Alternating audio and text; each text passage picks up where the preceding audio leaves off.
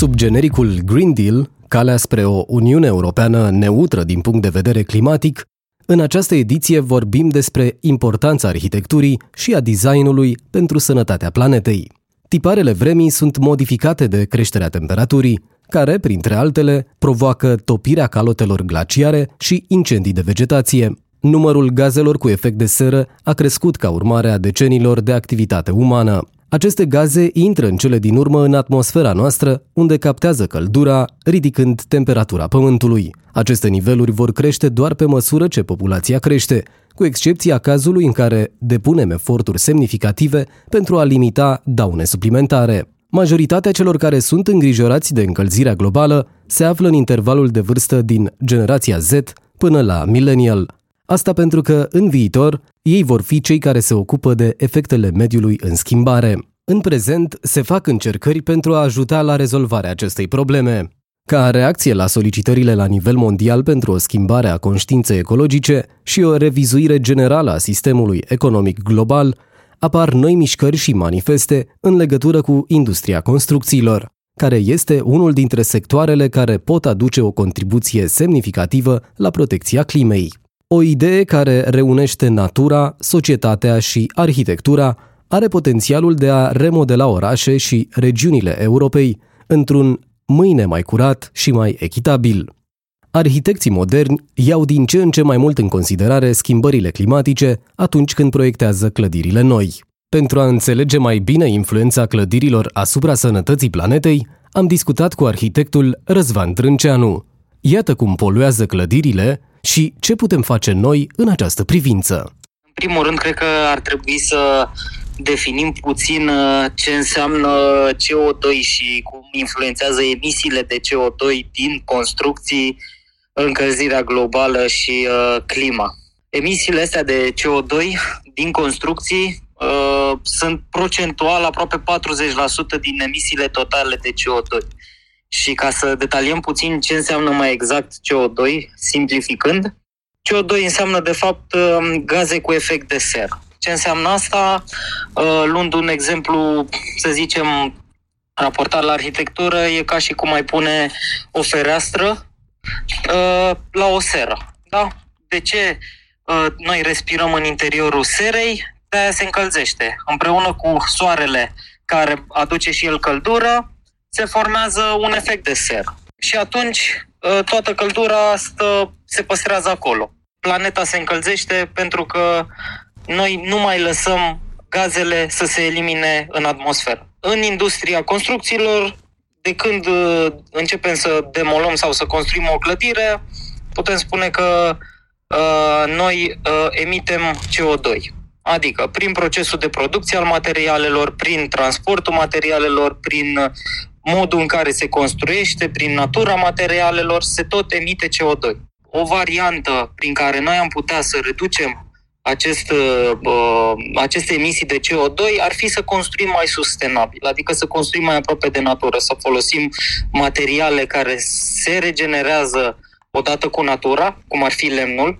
Lemnul ar fi cel mai bun material pe care noi ar putea să-l folosim în construcții.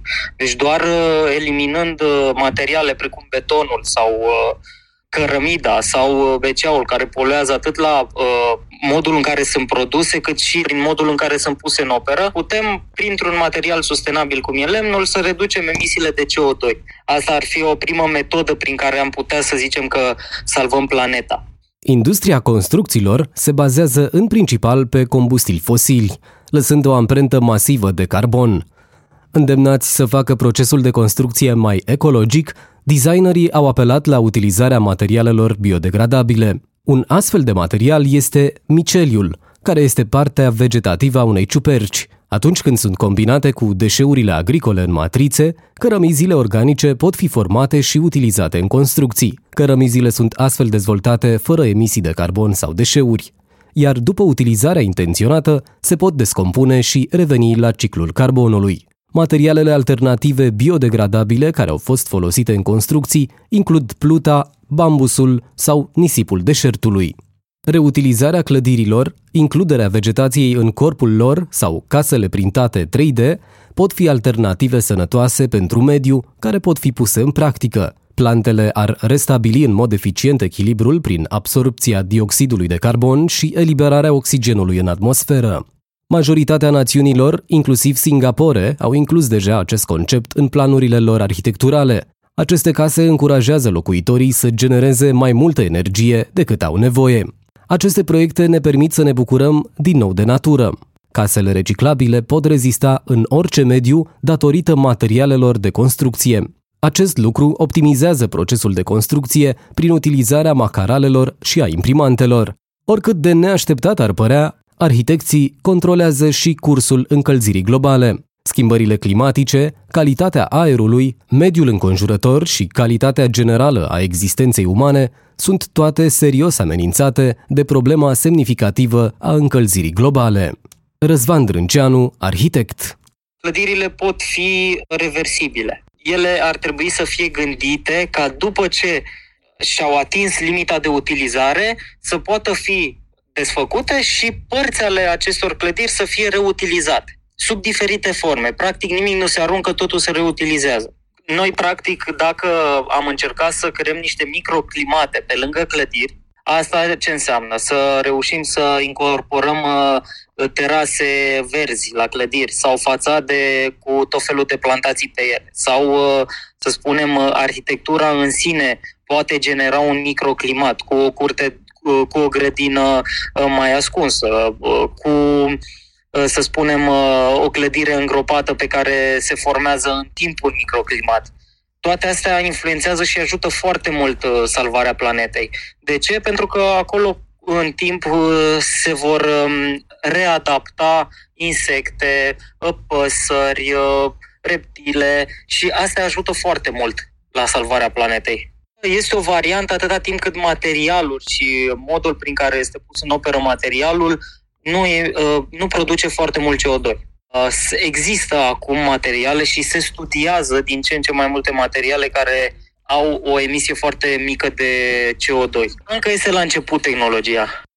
Dacă în teorie lucrurile par să arate destul de bine, iar cetățenii Uniunii Europene par să adopte din ce în ce mai mult construcțiile verzi, în ceea ce privește construcțiile din România, lucrurile nu par să stea la fel de bine. Metodele clasice de construire și folosirea materialelor dăunătoare pentru mediu par să fie în continuare o normalitate pentru români, iar motivul nu ține neapărat de bugetele alocate construirii, cât ține de educarea publicului în această privință. De asemenea, calificarea forței de muncă este o problemă care trebuie adresată dacă ne dorim cât mai multe clădiri ecologice și în România.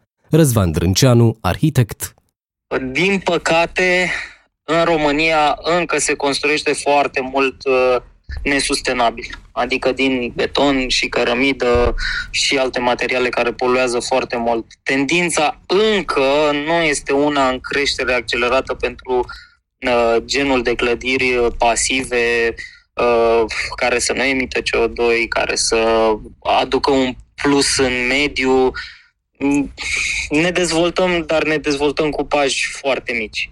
La noi e mai greu pentru că avem uh, mână de lucru necalificată foarte multă și uh, nu reușim să ne specializăm și să ținem pasul cu trendurile. Trendurile fiind, uh, în cazul nostru, salvarea planetei, care, de fapt, ar trebui să devină o obișnuință pentru toți, nu doar un trend. Costul materialelor nu influențează atât de mult în modul în care construim. Există variante prin care să reușim să construim poate mai ieftin cu materiale sustenabile, însă nu există deschidere, nu neapărat uh, bugete sau uh, bani pentru a reuși să construim mai sustenabil, însă oamenii încă nu au încredere. Încă au impresia că o casă de lemn uh, arde foarte repede, încă um, au impresia că la un cutremur o casă de lemn nu rezistă. Deci nu neapărat bugetele și creșterea materialelor ne-ar duce către un mediu construit care ar putea să salveze planeta și neîncrederea oamenilor în genul acesta. De ce? Pentru că încă nu există suficientă informație transmisă pentru toți și pe înțelesul tuturor, la modul de educație a publicului și a constructorilor, a meseriașilor care lucrează clădirile. Cu toții ar trebui să fim implicați în, în procesul ăsta și să încercăm cu toții să învățăm să construim mai bine și mai responsabil. În Europa au început să facă pasul către a salva planeta prin uh, case pasive, uh, energie regenerabilă, materiale mult mai sustenabile, CLT, lemn foarte mult. Cu o problemă asemănătoare se confruntă și vecinii noștri din Ungaria. Acolo încă se folosesc materiale clasice de construcție, iar obstacolul cel mai mare în adoptarea unor materiale ecologice o reprezintă chiar forța de muncă. Ascultăm o declarație a lui Seleceni Balaș, team leader designer în cadrul Hello Wood Hungary, acordată colegilor noștri din Ungaria, parteneri ai rețelei Euranet. Vedem că materialele ecologice și naturale nu sunt încă foarte răspândite în Ungaria. Mai la vest de noi, ei sunt mai implicați în industria construcțiilor. Folosim mult plastic pentru izolarea termică, iar tehnologia noastră de construcție se bazează pe beton armat. Astăzi, multe materiale avansate pot înlocui betonul.